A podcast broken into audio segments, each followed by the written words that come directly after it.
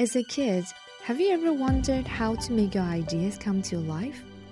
Welcome to Spark, a podcast that empowers kids to learn, create, and become. Tune in weekly to hear great ideas. Wouldn't it be great if we could sell all of these toys and make money and then use that money to bring books to the kids in India? It's about passion. Well, whatever your passion is, just keep following it. If a nine year old like me could follow my passion, anybody could do it. I started following my passion when I was three and a half. It's about taking risks. Especially as a middle schooler, is you have to recognize that you have more time and more ability to take risks than anyone else. And it's about knowing how to deal with no's. I have a saying that says no is just an abbreviation for next opportunity. And so after every no or after every 10 no's, you're still gonna get a yes. It can be a simple yes, it can be a really big yes. Listen to real stories about the impact you can create as a kid. I truly believe that anyone at any age can make a difference. Um, you know, if you would have asked me and my parents if little five year old Catherine would have continued uh, her fundraising efforts for so, so many years and made such a big impact, we would have said, What are you talking about? Like, there's no way that's going to happen. And also encouragement from other kids to pursue your dreams and giving back. You're never too young or too old to start a business, or you're never too young or too old to give back to charity because it's very helpful for the kids in need. All kinds of real stories about kids and adult creators who have made real impact in the world. If you want to be inspired, subscribe to Spark. You can find us on iTunes, Spotify, and Google Play. Welcome to Spark. I'm the host, Lee. I'm the co host, Yang. It is great to invite Dr. Yinuo Li, the director of Bill and Melinda Gates Foundation in China, founder of E2 International School, and also the owner of a blog that has more than 800,000 followers. Today, we're going to chat about what is success, insights to all kids and parents. Everyone views success differently. We would love to hear how Dr. Li views success. But before we dive in, let's learn a little bit about Dr. Li. Dr. Li graduated from Tsinghua University and got her PhD from UCLA. She used to be a McKinsey partner. Now she leads the effort at Gates Foundation in China. She also founded a school called E2, which was labeled as an icon of education innovation in China. Last year, they have just expanded the school to Palo Alto, California. It is called Imagination Lab School. Dr. Li and her husband also co founded a WeChat public blog, which became one of the most followed accounts for readers who care about social and global issues. They have almost a million followers. Hey, Noah, great to see you again. As Yang introduced, you have many labels. Your experience and what you're doing in China is really amazing. You also have a very fun and charismatic personality that attracts a lot of your followers. Are you always like this growing up? Can you share with us a story about your childhood that may have helped you shape your personality? Mm, all right. First of all, great honor to be here and thank you for the opportunity. Um, well, I guess uh, am I always like this? Probably no. uh, I think when I was growing up, I was a pretty typical good student uh, by the Chinese standard. I, I did well in school. I was a straight A student, you use in today's terms. I was number one, ranked number one in my middle class, middle school and high school, and I went to Tsinghua and all that. So, um, you know, in the in a way, it was a pretty kind of traditional path, I would say. Um, and uh, lots of my reflections um, actually really came much later. Um, when I became a partner at McKinsey, um, also I've, you know, I remember that's when I was pregnant with my third child. And then I had a bit of a free time because it's maternity leave time. And then I got a lot of inquiries from young people asking about, okay, how do you quote unquote become so successful, right? Um, and and then they were sharing with me like what are some of the advices they were given um, in terms of how they view success, how they should kind of pursue them, and all that. And I suddenly realized, hey, lots of the kind of um, dogma or you know kind of the, the teachings they were they were getting are probably wrong, um, not really consistent with what you know I see in the real world is. I think that really triggered me to think about okay, what are the sort of the, the, the real um, quote unquote success behind the surface and the labels. That's pretty much uh, that. But if you look at the childhood, definitely now, if I think back, despite the fact I was on surface a pretty traditional student, but I, in a way, really benefited greatly from my parents um, and my family. And then I was, um, I was never viewing studying as a pain or you know as a task to complete. I really enjoyed learning. Um, and then part of the reason is that that's really intrinsic to myself. Like my parents never asked me, you know, you have to be such and such, you have to meet such and such. Um, so I have a lot of freedom uh, growing up, and then I think that's why part of, although I'm sort of more following traditional path, but I wasn't forced to do that. Um, and then I think that sense of um, motive of my own, the, the sense of my choice, my control, like you know, the the sense of freedom really is innate, um, you know, from that point on. Um, that probably really made a lot of the difference uh, later on in life.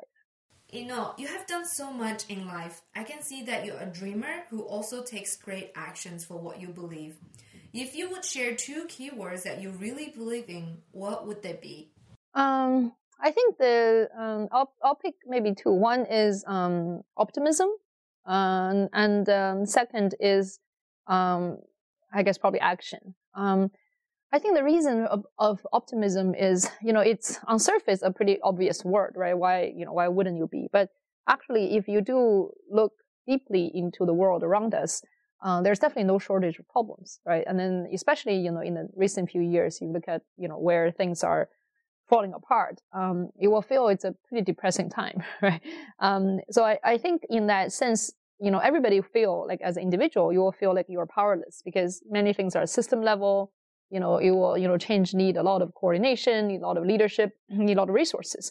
And as an individual, we feel we have very little of that, right? And then, so then I think that it's, it's actually quite easy to feel uh, pessimistic uh, about, about things. I think one thing maybe um, have um, been sort of one of my drivers is I, I often have moments like that as well. It's like always remind myself um, that um, that you know pessimistic pessimism, pessimism doesn't end up doesn't end up changing anything, right? So if we really want to make a difference, you have to have a positive view.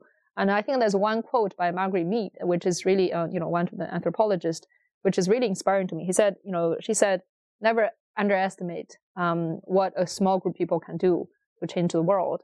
Um, in fact, the world has always been changed that way. Um, so I think that's really inspiring. So if you think about that thing, you know, you, you don't feel you're so powerless um, and so small. Um, I think that's probably one. And second is about action, meaning that it's always easy to comment on things, right? To have a point of view, uh, and especially for us who have had, you know, some type of education, it's very easy to sound intelligent um, and and and and informed. You know, you know, you know things people don't know because you go to conferences and meetings that people don't have a chance to go. Um, and then sometimes we get intoxicated by that, right? So we feel like, okay, I know so much, I'm so smart. Um, but like talking really doesn't change much, right? So, I mean, uh, tra- talking itself has a lot of value because, you know, it, it does transmit ideas. But at the end of the day, is really how do you then, you know, put the ideas into action? Um, one thing I, you know, really struck me was this, um, uh, this, this trip I took to Finland to look at their um, basic education. So now in, in Finland, they have this um, course called basic entrepreneurship, right? But that's where I saw, I, I found probably the best definition of entrepreneurship because usually when you think about entrepreneur, okay, it's, you know, fancy people who got VC funding, right? Who develop some mobile apps or AI or whatever. And, and they have a very, very basic and, um, and, and very genuine interpretation of entrepreneurship. He said, what is entrepreneurship? It is basically the ability to turn an idea into reality, right? If you think of that way, well, so, okay, that's a great thing because yes, ideas, of course, is, it, it is powerful in its own. But when you turn into when you, only when you turn it into reality, that's that that's when real changes can happen. So I think you know always then in that concept, we should all think ourselves as entrepreneurs. Like how do we first of all conceive idea and then really turn it into reality? Um, and then so I think that kind of action linking the two um, is critical um, in, in in making real impact in the world. I learned that you recruited many people into McKinsey. You have also been sitting on Rhodes Scholar Final Selection Committee for China since 2015. Through your life, you have probably met and interviewed many successful students, scholars, businessmen, and innovators. While I'm still young, I'm curious, knowing what you do now, looking back, how would you define success and what qualities are important for us to become a successful future leader? Mm, absolutely. I think um, that's a, frankly, it's a question I often ask myself as well, right? So I see all those, you know, brilliant young people and then those who made scholars or who, you know, um, become successful versus those who are less so. Um, and I ask myself, what made all the difference? Um, and of course, you know, as always, you know, let's start with how you define success, right? So I think I have a, I have a pretty, um, now I have developed, I guess, a, um, a, like my own definition of what is success. I think it's really at two levels. Uh, you know, in a way, it's kind of, in a way, combined with the, um, with the sort of Chinese philosophy, this word called 内圣外王, right? So meaning, meaning basically like, you know, you kind of have a, um, a empowered sort of inner self. Um, and then, or, you know, you're putting words is basically you kind of live to the best of yourself and, you know, live who you are, the true self. And then, and then externally, then you are making a real change or positive impact in the world in whatever capacity that you chose. So I think that's kind of how I define success. And it, it's not related to money or fame. Um, sometimes it comes with it, um, but it's not definitely uh, necessarily defined by that. And if you look at that and um, that you know two criteria, and then that make me look at young people like what kind of conditions make people more likely to succeed, you know, in that that definition. Um, and I, I do have some conclusions. I think at least you know it's all temporary, right? So it might change later on as you know my life experience and and insights uh, might deepen. Um, so one of them I think is um, is that you know kids will have to somehow during the during the time they were growing up or in their formative years. Um, you know, I think those are who are successful are those who had a chance to see the real world.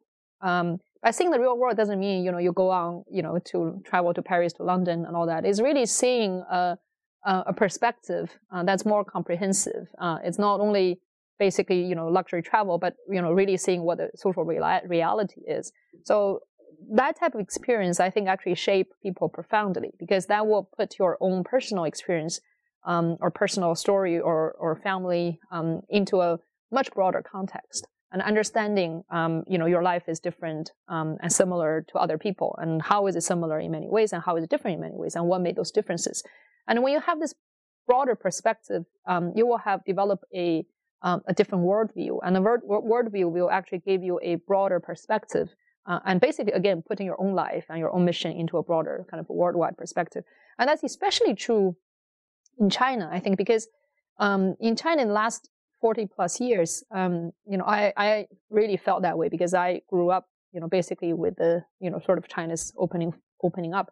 And I almost feel like in one generation of our generation, you know, we probably lived through what other societies lived through in three or even four generations. So there's massive social transformation and change, right? So in that context, you know, being able to see the broader picture is important for to, to develop. Okay, how how do I have a word? You know, what, what kind of worldview do I have, and how do I define um, my value in that broader context? Not only in China, but also in China's connection to the world, and that's also becoming a a profound uh, issue right now. Um, not only on economic uh, connections with the world, but also more importantly, you know, like you know the understanding of culture, understanding of um, you know the, the societal um, side of things, it's it's becoming more challenging. I would say. Um, so like you know having that worldview is important. I think the second one is probably more linked to the internal piece. Is um, kids will have to grow up um, in a way in an environment that provide I call it this psycho- psychological safety. Um, and I think only all those quote unquote successful people are those that somehow during their time they were growing up, they were loved, they, um, you know, they were um, supported, encouraged, yeah, and then they were basically, you know, being supported without condition doesn't, you know, doesn't, you know, it's not because your family is rich or you know your family is like the skin color or not. They, they just there are people who love you just because you are you, right? There's basically no conditions um, attached to it. And if you think about, um, and then like that actually have I I see so many like young people. I think if you peel off all the labels, right, and like where they graduate from, what they study, where they're from and all that. I think that's one common theme I found. Like during the time we were growing up, somehow one way or the other, either through family or through their education or through their community, they were provided with this blessing. And then when you have those blessings, you will see, you know, like children are just little, like little seeds. They, you know, they will really have their roots. Their roots will go, will go deep and they will support, you know, the blossom of, um, of their own lives. So I think that's the, you know, that's why, you know, sometimes in education, and that kind of un- unconditional love or support um, and you know is so important because you will see how they actually shape um, those um, uh, youngsters right as they grow up so i think those are probably the two things that you know with the combination of both um, you know w- will you know make it um, almost, I think, maybe the uh, the necessary but probably not sufficient condition, but probably both sufficient and necessary. I think. I think you know for for somebody's um, success as we talk about it, and then the rest, I think, it's really you know I guess depends on timing, who you meet, and luck. And then there's always the sense of uncertainty in life, and then. Um, and it's hard to control. But the first two, I think, is something quote unquote you can control, right? Because um, those are things we can do something about in our education, in, in bringing that security, bringing that safety, net and bringing that love and support and also you know be willing and be open to and be conscious about um, bringing kids to see the real wide, wide world um, and i think that's probably the conditions that's needed it's very interesting to hear what you're saying that the psychological security possibly come from one's inner self and the global competency that came from an outer world so if inside you're safe and outside you know a lot more then it seems it's a good condition for you to be successful. What about in terms of a person? Developing different kind of ability, for example, leadership, communication, problem solving, or math skills, or any analytical thinking, whatever. Are there any skills you think that are more important than another when it comes to being a successful future leader? Yeah, absolutely. Because I think one thing is just to comment on the comment you just made. I think actually these two are not separate. I think only when you actually are, you know, internally secure, you will be willing and open to see the world differently, right? So, you know, almost your worldview is determined of how open you are internally. So in a way, that's kind of on the, the world you see externally is, is a mirror of how rich your, in, your inner world is. Um, so it's, in a way, it's quite connected. I think that's why I come into your question of, um, of sort of what's needed um, again, I mean, human beings are complex, right? But if if we have to give them some structure, I think I do have a framework.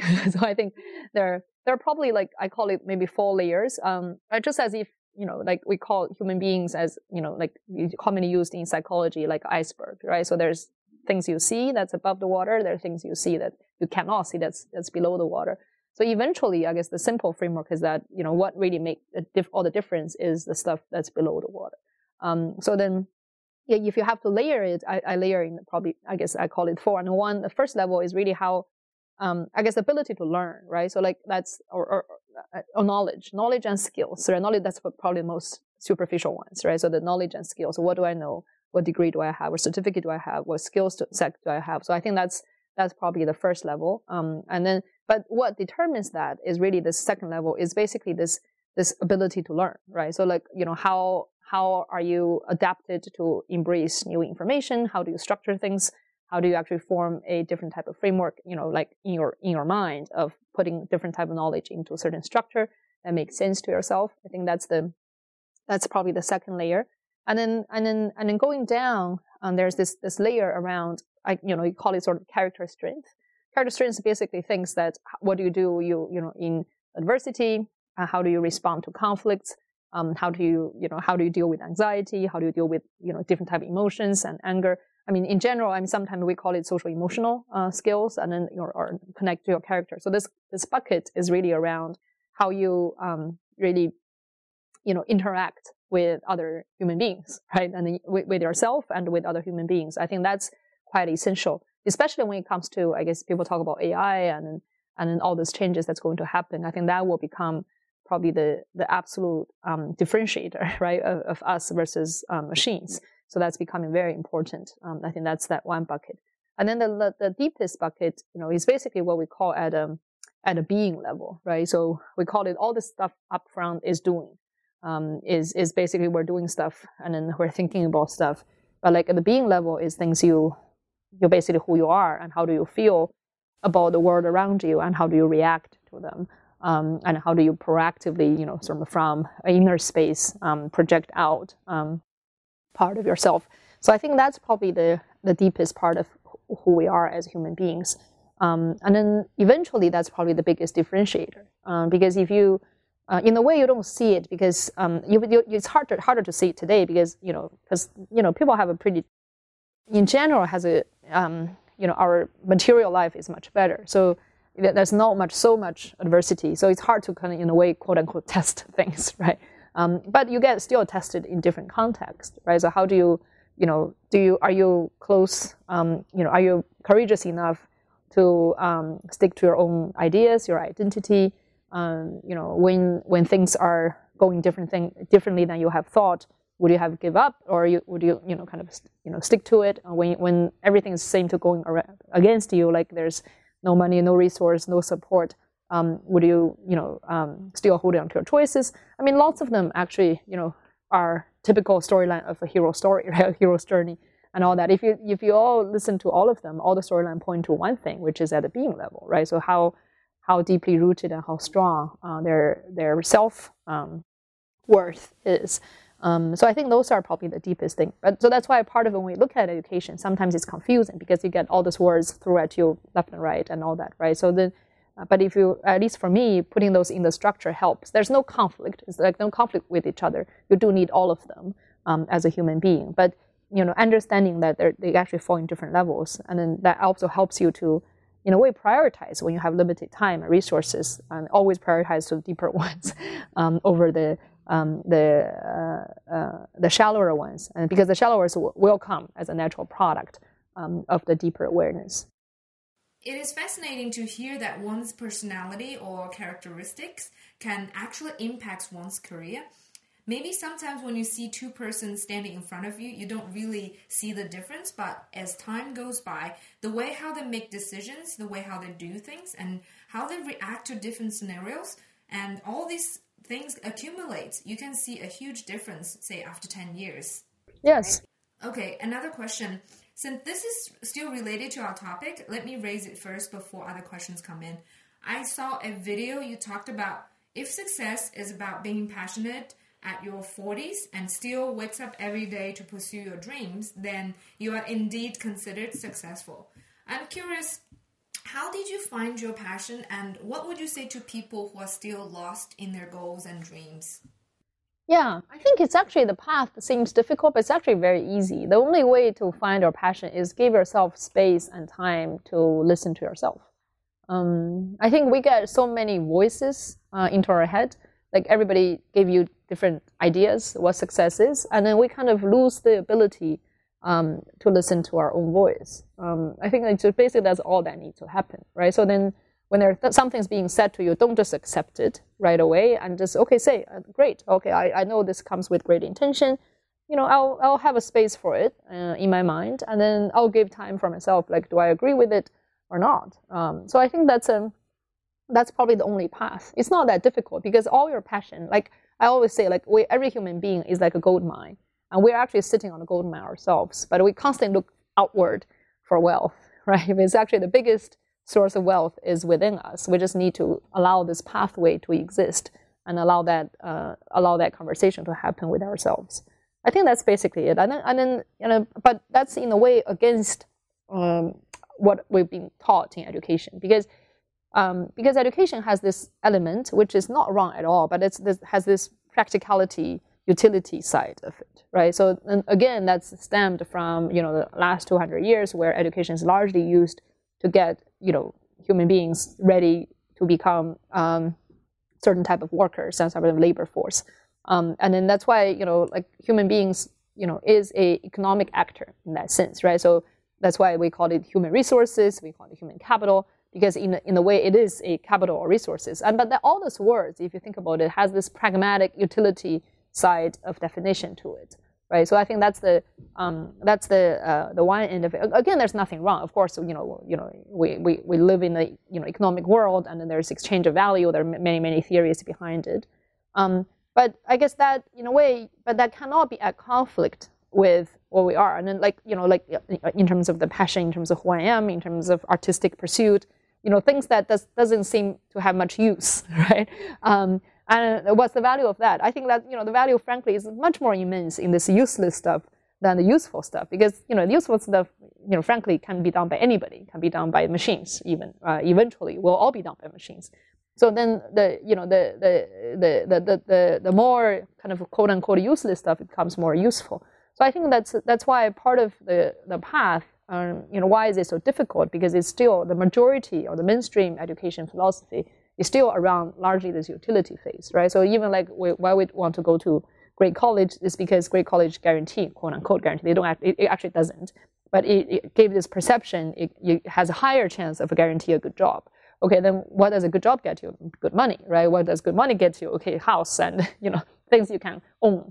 Frankly, you don't own any of them, but we have this somehow perception that we're owning them, um, and therefore you continue this cycle, right? So sometimes we're we're looped into this kind of utility-based cycle forever, and then okay, then you have children, they go to the same cycle again, and uh, and then so that that's why you know you were we're, we're living as machines, I would say. So then again, there's nothing wrong. Of course, we need to be on our own. We need to be able to buy food, you know, sustain ourselves. But again, that that that should exist together with sort of the more non-utility side of our lives.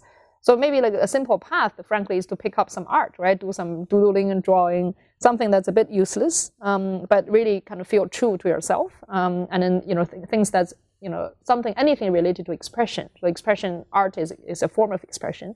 And I think through that exercise, you will sort of slowly open the door to the inner sort of gold mine you have, and then that will give you an opportunity to to have more room to talk to yourself. I guess that's the only path.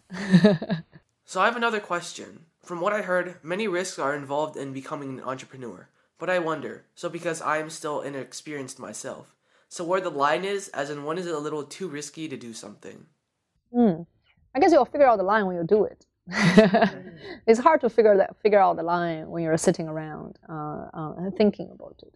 Yeah, so I guess the only way to get to it is to start uh, doing it, and then of course, that comes with judgment, with experience. So you you always try to do things together with others, right? So I, I you know, it's not like we're cowboys. We just go out in the wild and somehow you know figure out a you know something on our own. It never works that way. So it's not a um, sort of you know I guess Western movie in that sense. Um, so the the line comes from yeah you know judgment, experience, um, sometimes intuition yeah, I think that you know again that goes to the point that if you allow yourself to experience yourself, and somehow your intuition will tell you where the where the line is. It sounds maybe that not so logical, but that's indeed how things work. Um, if you look at all the great leaders and great you know sort of people who are successful by our definition, those are people who actually have good sense, right? So where how does that sense develop? The sense is in a way it's not by logic or by knowledge. It's basically a sense depending on your you know like the intuitive part of our brain um, or the mind or the heart of us. So I guess that's kind of what you know, like the way to figure out the line. Don't think too much. Just start doing something with others, and you know, have the system help help you find out the balance. So this is another question. So I'm still a student and I go to school. One of the things I don't really think about is how does a school get built and what it takes to build a school. Is it difficult? If so, why do you want to build a school in the first place? That is a really good question. Um, to add on that, education in general is very different in the US compared to China. You started E2 from China and you kept mentioning that education is not purely just teaching and learning. Sometimes it is also social innovation in many different ways. So now E2 has extended to the US, which is located in Palo Alto and called Imagination Lab School. So, followed by Yang's question what it takes to build a school and what is the vision and goal behind building these schools. No, it, yeah, indeed, it's actually quite different. So when I started um, building the school, um, I guess my intention is quite different from many other entrepreneurs, so to speak. And because because schools can be a good business, especially in China. So many people start school or, or education efforts or entrepreneurship, um, basically trying to build a business. Um, again, there's nothing wrong um, in there, but I guess my starting point is slightly different. Um, so again, you know, I guess my my point is more sort of looking back um, from the quote unquote endpoint, right? Because most basic education or K-12 education, you know, they see the endpoint as going to college, right? So like, you know, that's why they brag about how many of kids went to Ivy League schools and you know, like la la la. But but if you think about it in the long run, I mean, that's really just barely the beginning of your life, right? So then when you, when you after finish your, your college, after you graduate, um, and that's barely the beginning of your life, right? So then, so in a way, I guess my experience of you know um, being at McKinsey, involved in recruiting, leading recruiting for many years as well as a partner, um, and then as um, you know also mean, work at the Gates Foundation, which is one of the you know largest foundations um, in the world, and looking at how real world look, look at talent, and you feel like there is a huge disconnect between what the you know people in basic education are thinking versus what the world actually needs. Um, so I think that's my starting point. I realized that that viewpoint, although it's quite natural to me, is actually quite rare in basic education because you you seldom get people of that perspective involved in basic education. Frankly, you know, just because it doesn't make much sense, right? So like I have, if I were going after economic um, returns, I, I would have a much easier route, you know, staying in consulting or or doing things that's more like value added, so to speak. But that so that's why again I'm not making a moral judgment on anybody. It just doesn't make economic sense in today's world. So you have a very few of this type of perspectives getting into basic education. So you this, this, this disconnect is very hard to bridge. Yeah, so that's why you have to take this ecosystem view when you look at education. Um, um, so that's why I say what, what we're doing is not really just another startup or anything or just building a school. It's really a social innovation angle because you have to look at you know the different components of the ecosystem, how they're connected, how they're disconnected, um, and then think about how do you in a way rebuild and reorganize the components in the system to make it work for the kids. Um, I think that's the that's why in a way yes it's difficult because you have to you're almost sort of you know uh, creating a mini society so to speak. So I, I, guess our view is that how do you make it replicable? So it's a you know we call it we have a replicable sort of ecosystem of education that supports kids.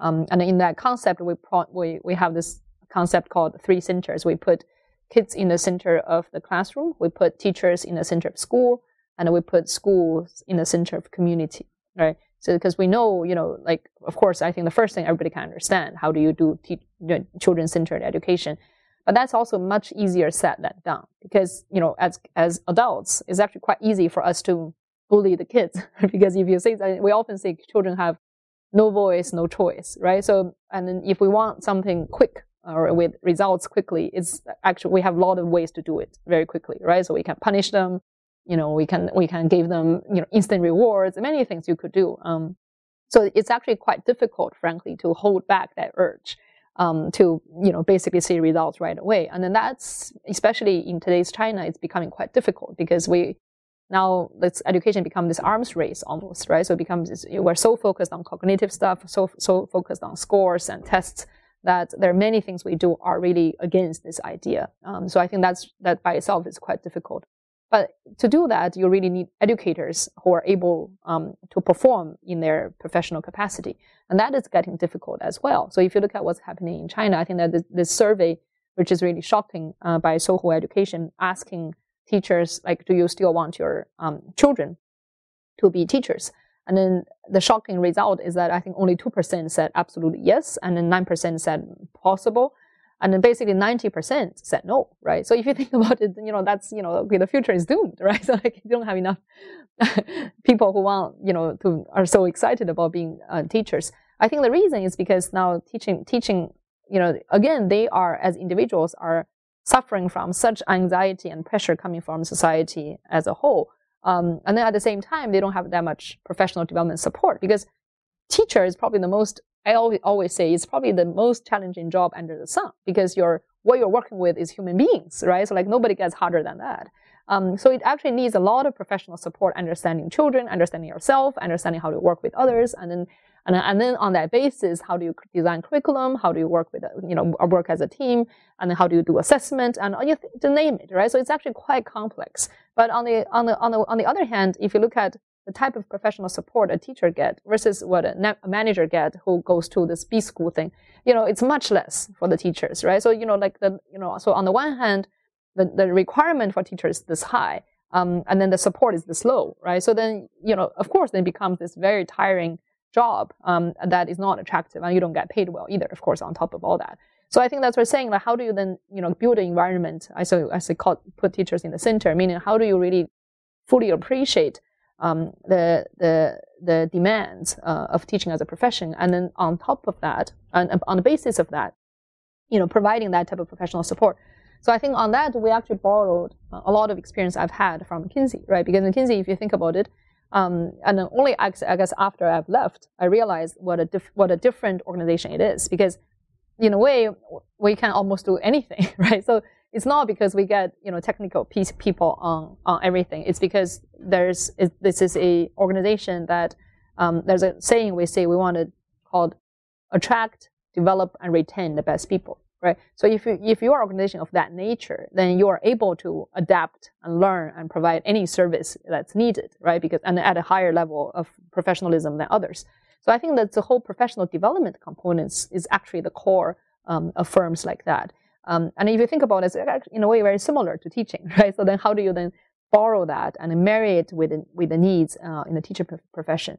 And the last thing around putting um, school in the center of community is really the sense uh, going back to the to the idea I mentioned that you know schools are really the you know um, is really where the society's future is, right? So if you think about that way, then everybody should become a contributor to it rather than this is, this is something that you know parents pay for a service to buy a product, right? So I think that concept is very toxic. So how do we, you know, I, I said, you know, turn like the parents to basically sort of the customer thinking into lifelong learners with their kids, right? Lifelong learners and part partners with schools, and that's very critical.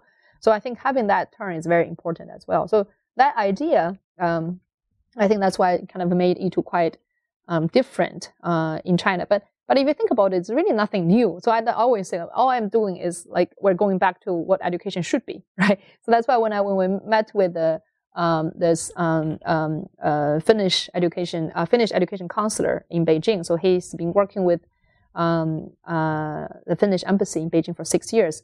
So when he visited E2 school, he was uh, blown away. So I was I was quite impressed because I never met him before.